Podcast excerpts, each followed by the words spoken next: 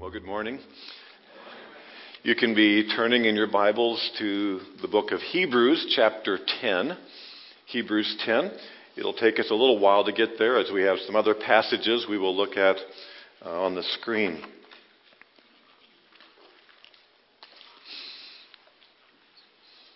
How encouraged are you right now? What kind of a grade would you give you give yourself on encouragement? A being very encouraged, you know, down to a C, you're kind of so-so, and maybe you're very discouraged, and you'd give yourself a poor grade. Uh, we want to talk about encouragement today. Encouragement is largely about our hope for the future. What do you, what do you see ahead? That's generally how the emotional side of encouragement goes. What, do we have anticipation that things will be okay? Do we have the right perspective? As we continue our study of one another, that phrase in the New Testament, we're going to be looking at the concept of encouraging one another, looking at several different phrases related to our encouragement. I don't want to oversell this, but I think I'm on real solid biblical grounds to say that the most vital key to your spiritual encouragement is usually the people in this room, people who are part of your church. A key to encouragement is knowing that there are people who will stand with you, whatever your circumstances are. So let's think about encouraging one another. Think about things that happen at this address 3420 Highway LL, Port Washington, is a, is a place where there are people who are called to encourage each other. Christ designed the church, and it's His word that says we are to encourage one another. So you are not stuck at the grade you gave yourself. If we are to encourage one another, we can, we can be more encouraged because we have encouraged one another. A first part of that that I'd like us to look at today is a statement uh, we find repeatedly in the New Testament. It's about greeting one another. Greeting one another. Um, greetings are normal in our human relationships. In, in Kansas, in the farm culture I, I grew up in, when you're driving down the road, you wave at everybody. Okay? There aren't that many people, but that's why you wave at everybody. You are expected to wave because either you know them or they know you or they, they know your vehicle and, uh, and so you wave. And actually people talk about people who don't wave because you're supposed to wave to one another. That's a greeting. That's good. It's good. What we're talking about today is even more and even better to greet one another. Let's take a look at the uh, passages. First thing you do at church is you greet one another. Romans 16, 16, greet one another with a holy kiss. Did you do that today? All the churches of Christ greet you. Similarly, 1 Corinthians 16, greet one another with a holy kiss. 2 Corinthians 13:12 greet one another with a holy kiss. 1 Peter 5:14 greet one another with the kiss of love. Peace to all of you who are in Christ. It comes at the end of these four epistles where Paul is giving his greetings and urging and then Peter urging the people to be sure not to neglect greeting one another. Now I don't know if those verses weird you out a little bit. I think what they're really saying is greet one another normally, but with a very special warmth because of your relationship to Christ. Middle Eastern greetings often did involve a, a kiss on each cheek. Uh, some European countries, Americans, we tend to uh, shake hands or hug if we know each other uh, better. We're more close. I don't think this is saying do something extremely awkward with a person you barely know. This is saying, though, be vulnerable enough that you go beyond your comfort zone in greeting one another warmly. The holy kiss implies there's a spiritual element, doesn't it? It implies we're talking about believers greeting one another when they see one another. It's, this meeting is very special. Coming here together is very special. It was the plan of Christ for his church. And so it wasn't to be awkward, definitely not sensual, but definitely more personal than we probably ever imagined. Because we share experiences in Christ, because of our joint faith in Christ. We should be able to tell in our greetings that we have an appreciation for one another because of our appreciation for Christ. Peter changed the language a little bit from holy kiss to kiss of love. Uh, if you uh, were here last week, you know we talked about the two main words that the New Testament uses for love one another. When you find that phrase, it may be using a term agape or a term phileo. Agape love, we saw, was more the love of God. That's the term used when He loves us, especially, and we are to love each other like God loves us.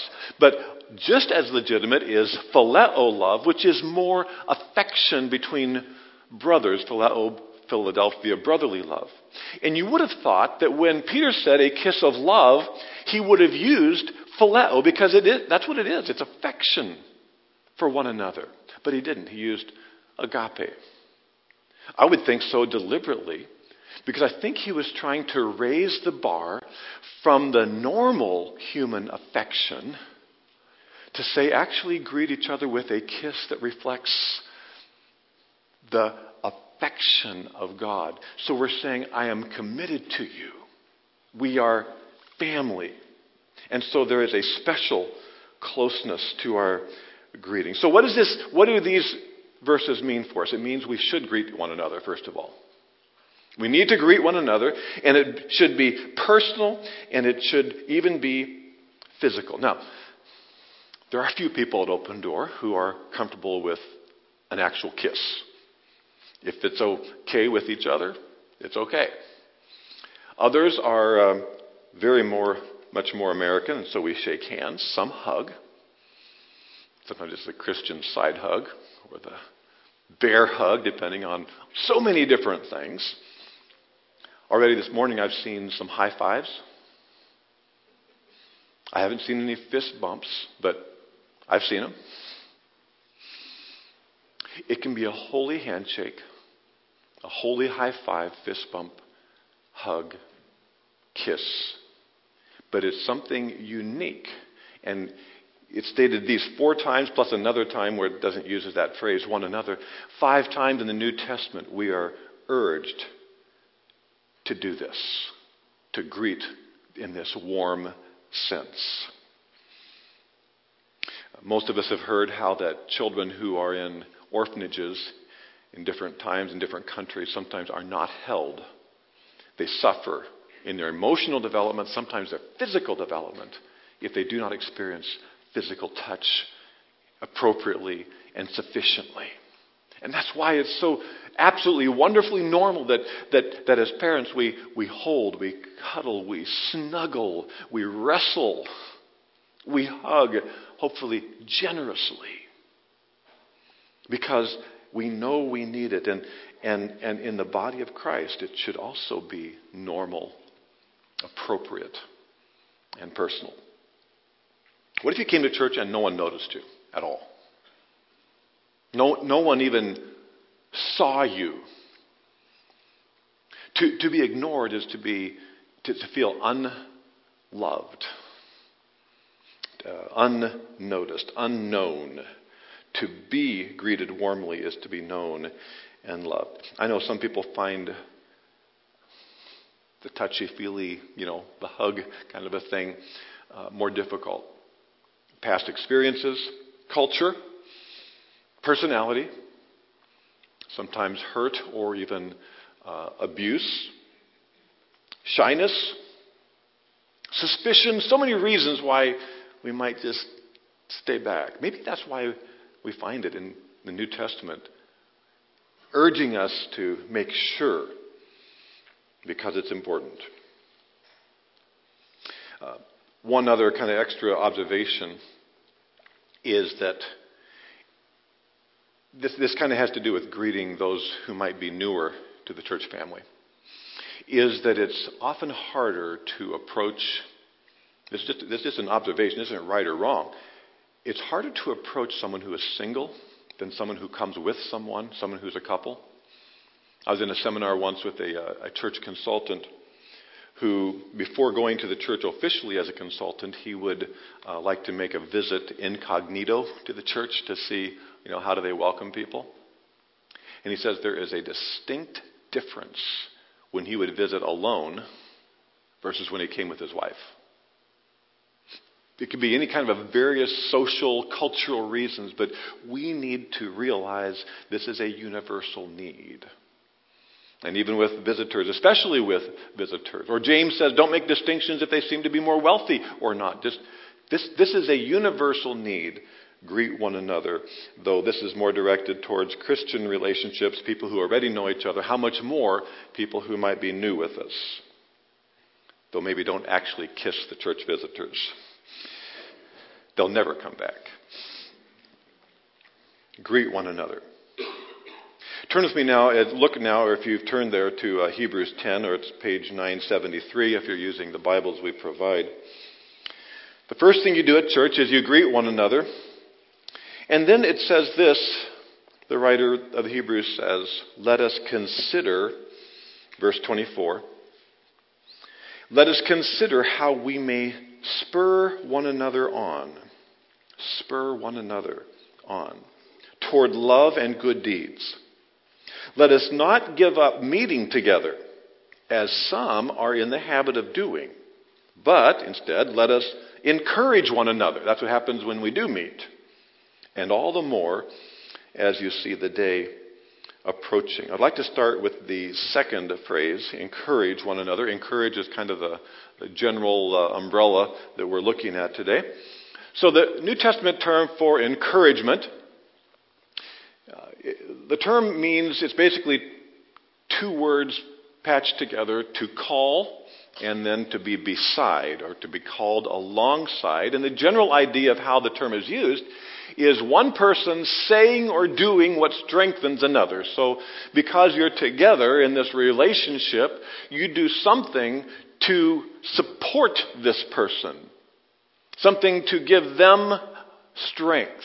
It's used in two basic ways in the, in the New Testament, both of them good, but a slightly different emphasis. One is what we would indeed translate as encouragement to experience support so that you have hope for the future. That's why sometimes it's translated comfort one another, because in a context of grief, that, that would be the way we would say it. We've got to comfort, we have to support, we, we're going to be there with you. You've lost someone, but, but there is hope for the future. So you're basically saying, it'll be okay, and I am here to help strengthen you. But there's another way it's used, and we sometimes see this translated as exhort or urge. To be urged that you should do and can do the right things. That's where it's not just supporting like it's okay, that's an important one, number one, but also sometimes it's like, come on, you can do it.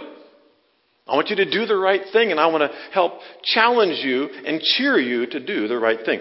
I think in this passage, it's more the second, though no doubt it would apply to both. I think it's more the urging, because if you go to the first phrase now, go back in verse 24, let us consider how we may spur, or you may have the word stir, you may have the word provoke, stimulate it's kind of a kick in the pants, isn't it?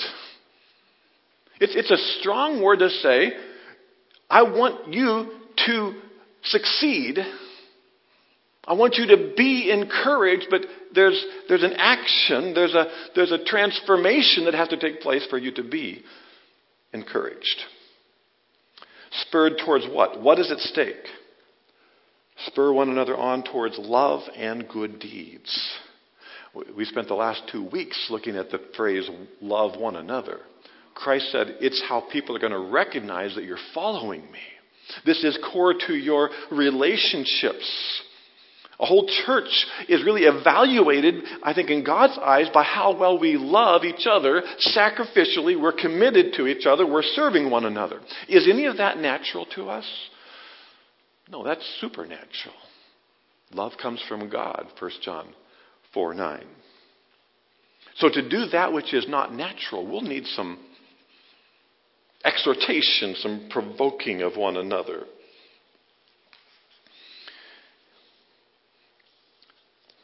Whenever you see a, a list of, of how your team is doing, they usually list the home record and the away record.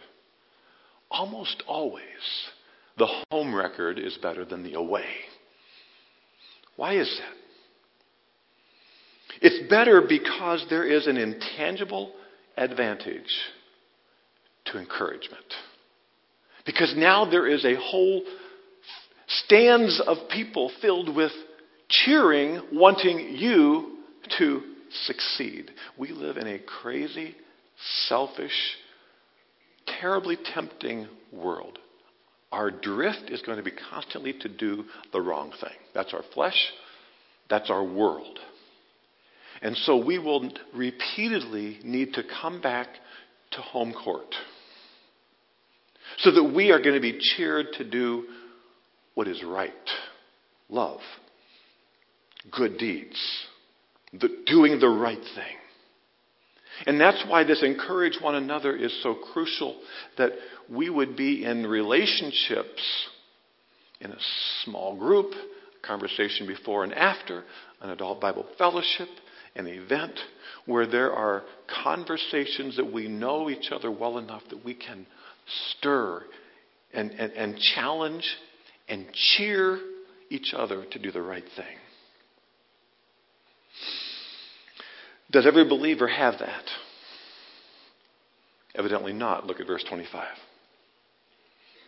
Let us not give up meeting together as some are in the habit of doing but let us encourage one another. The logic is very simple. You cannot be encouraged by your church family if you are not with your church family. You, it, it's impossible.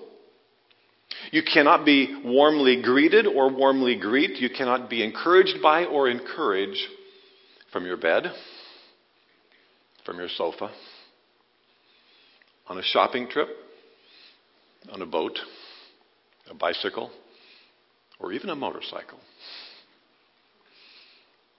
Because you are not with your church family. I'm going to be taking several weeks of vacation this summer, like many of you. And on those weekends, I will miss your encouragement. And you will miss any kind of encouragement I can give to you. We have to realize that the benefits of the body of Christ are withheld to the degree we are absent from the body of Christ. So he says, do not neglect assembling, meeting. The term he actually used is the, he was borrowing an, a Hebrew term from the Old Testament, well, from the Hebrew culture anyhow, synagogue. They formed synagogues, especially during the intertestamental period from the end of the Old Testament to the beginning of the New. People who couldn't get to the, to the temple consistently would begin to gather and have a synagogue meet. We need to, we need to meet physically, is the need. My observation through the decades of church ministry is that the most discouraged and spiritually struggling Christians are also the most disconnected. Uh, it's, it's also sad if I've then noticed that those same people have neglected through the years the assembling together. Now, I get it because I think it's when we're most discouraged that we tend to most avoid people. That's a, that's a natural reaction. That's why when we sense that discouragement, it's like a check engine light that says, I really need my church family. We, as pastors, uh, elders, notice when uh, someone's missing for a while. Not because our attendance figures matter, but because our encouragement matters. And, and so through the years, we often notice patterns. How do you change a pattern? The only way you make it to where you need to be is to put it on your calendar. And it tends that, that whatever goes on your calendar first, oh, I've already got something up there. We really need to block off meeting together as a spiritual priority to change a pattern if that's what God is calling us to do. This is not an issue of judgment or measuring our spirituality by an attendance pin. We don't offer them anyhow. It's about our spiritual encouragement, and it's about, we'll see later, the encouragement that you can give to others. Turn with me to, um, well, no, actually, look at the last phrase here in this verse. Why must we encourage one another? All the more because you see the day approaching. Now, the word day capitalized is referring to uh, the day uh, of Christ's return. It's, it's, it's acknowledging there is an ending point. Jesus says, I'm going to return.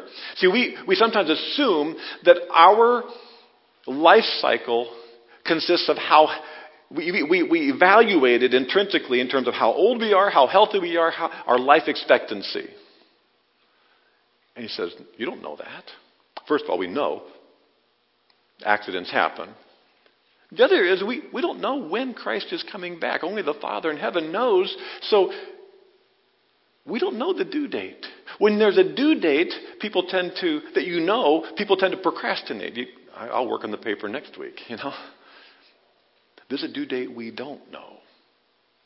And so it is urgent that we make meeting together to encourage one another a spiritual priority. Sometimes people, oh, well, but there's, you know, there's so many, you know, important and fun and family things to do. Family first. Don't really quite have time for the spiritual priority because I've got a family priority. Do we realize that our family priority is a spiritual priority?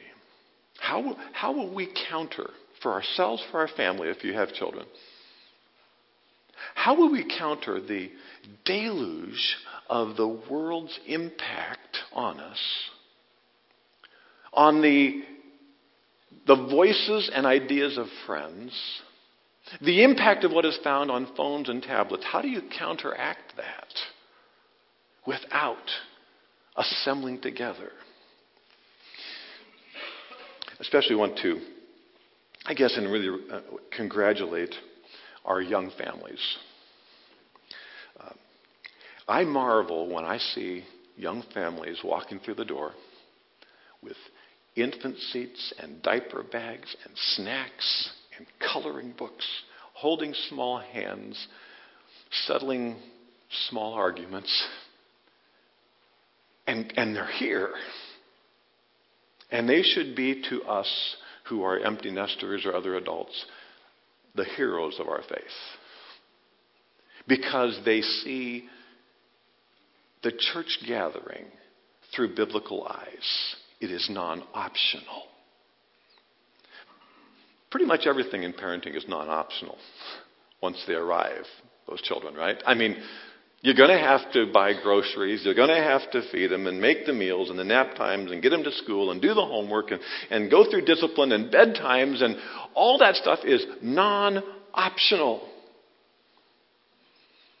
And so when I see those families, I know that they are wise beyond their years because they see the gathering of the church as non optional. Why do we go to church? Personally, I trust it's because we want to grow in godliness. Uh, we're saying as we come because worship and God's Word guides my life. That's why you're here. I know I'm preaching to the choir. This is important, you know. Also, we know, though, that meeting with believers encourages us spiritually. And we know that someone at church needs me to encourage them. That, that's a flyover view of why we come. On Mother's Day, we were looking at uh, Samson's parents in the Old Testament, and we came, uh, we looked at this principle. The key issue in godly parenting is not, first of all, about making our children godly. The key issue in godly parenting is being a godly parent. Because that's the only thing we can control, if you will. That's what we're responsible for, is to be a godly parent. That's what this, this column is about. Becoming more godly and realizing the role of the church in that.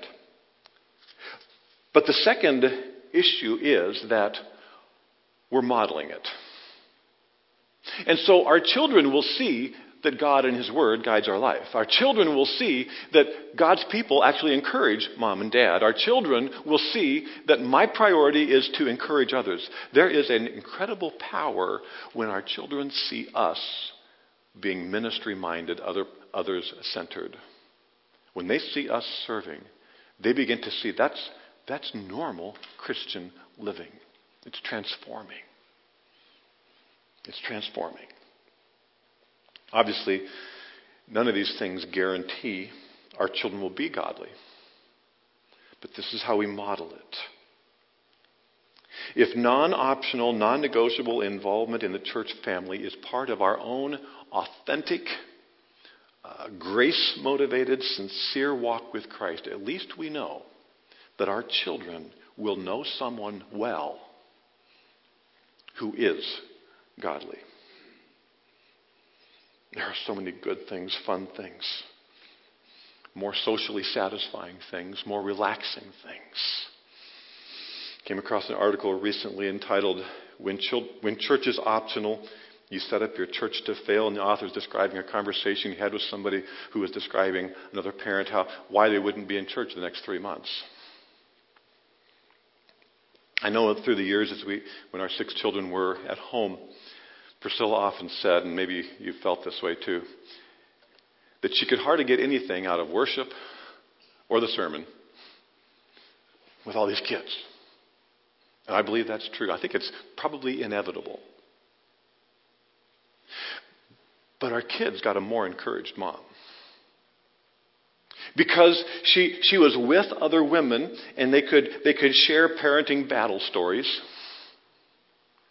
redirect their mind towards God's plan. She could receive the encouragement of other older moms who loved our babies and who some of them still pray for, though they moved away a decade ago. Who will know your child well enough to hug them when they come home from college and tell them that they pray for them?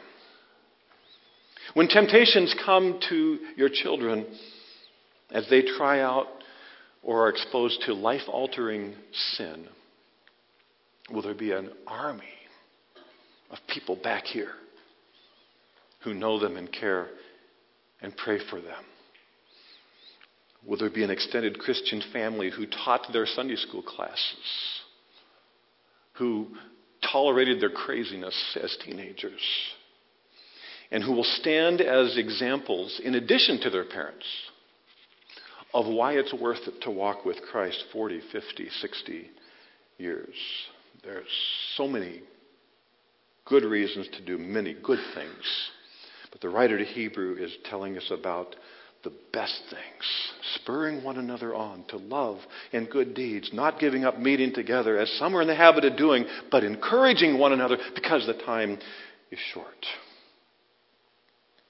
Now to 1 Thessalonians 5, verse 11, where we find this phrase again. There's others we won't be able to look at, but page 958.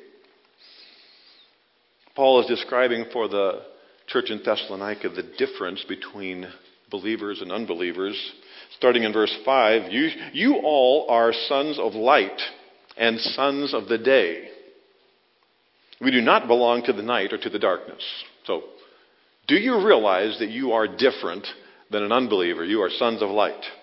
Verse 8 Since we belong to the day, let us be self controlled, putting on faith and love as a breastplate and the hope of salvation as a helmet. So, if indeed we are different, we need to live different. How's that going to happen? Go to verse 11. Therefore, encourage one another and build each other up. Uses that one another phrase in, in, in, the original language twice. One another, one another. And in fact, one another, uh, encourage one another and building one another is virtually synonymous. The second phrase is more like a metaphor. Build one another up, edify or build one another, is a construction term illustrating the spiritual idea of, of encouraging one another spiritually. To be, to be built up, uh, to build up a house, you know, you lay a foundation and the walls and the roof and you you finish things off, and there's a, there's a whole process, and it takes a lot of time. Christian life is like, life is like that. You, you add truth upon truth, experience upon shared experience, and, and, and you pray for one another, and there's a, it's a long process to grow spiritually. Building a house is very hard to do alone. When you get that wall built, you need someone to help you put it in place. If you happen to have an accident and fall off the roof, you need someone who's going to call the ambulance. It's really hard. But, but if you have a crew, all these things become naturally easier. We belong to the day, and there's people all around gathered at this address who belong to the day. And we are the crew that is encouraging, spiritually building one another, one another up. We are called to an exciting, different way of life as we greet each other warmly, as we spend time together, as we have a few people we go deep with and who really know us, we can encourage one another. An important part of this should obviously be the one another. We are never told to be encouraged. We are told to encourage one another. In other words, we cannot come here to think, how is someone simply going to encourage me? That might be our felt need. But here's the reality when you focus on encouraging others, you are encouraged. It's like inevitable. Because when you're focused on encouraging others, you come out of your own selfish view and hurt about your own circumstances. They're still there. But as you encourage, seek to build and support someone else, this miraculous thing happens where we ourselves are encouraged. I think one of the most discouraging things about life at any stage is to feel that in some way we don't matter or we no longer matter. You matter when you are connected to and invested in your church family. There is no retirement from encouraging one another. I think some of the most encouraging people that open their Bible church are retired. Where they get, they're free of some of the other heavy responsibilities and they begin to notice people who need encouragement, younger people. Sometimes we, a person can feel shelved because they're older. I see some who are reaching and getting to know younger people, not intimidated by their youth, and encouraging them. So, what does encouragement look like? What does an encourager do? Just sample list. To be thanked is to be encouraged just even something that you appreciate in, the, in, in a Sunday morning, your child's youth group experience, whatever it might be. There's people back there serving, there's people up here serving, people in the nursery. Your Sunday school teacher could probably use more thanking, your child's Sunday school teacher, and your ABF leader. Even elders need encouragement. Thank them affirming someone. That's where you simply notice how God is using them, a skill they have, something they do well. It might be, you know, they, good grades in school that you affirm their abilities. An encourager listens in person, isn't just waiting to tell their own story, but listens. Phone conversations can be very encouraging. If the person picks up the phone, if the person returns the call, that, that phone issue actually becomes very discouraging sometimes. And, and what's missing, by not answering phones sometimes, frankly, you're missing out on encouraging one another. Offering to help and then actually coming. the offer is great, but then actually coming. Offering to pray and then actually praying. These are encouragements. Writing notes, cards, texts of encouragement, affirmation, thanks.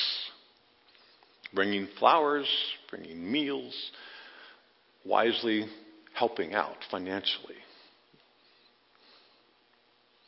giving advice when asked. Now, this does not apply to parenting. Your children will never ask you for advice, you're just going to give it. But adult children, advice when asked. That's a hard one, isn't it? Warning when you're trusted. If you go beyond your trust level and warn someone, it's not effective. It can actually come back and bite you. Showing grace when someone fails. That's an encourager. This is just a starting point, a starting list. Are we involved in encouraging one another? I'd like to just read a uh, blog I came across entitled, it seems like it's from a younger adult, entitled Why I Quit Going to Church. Keyword is going. From my early childhood all the way until I was 18 years old, I always viewed church as a place you go, similar to the gym, the movie theater, or even a restaurant.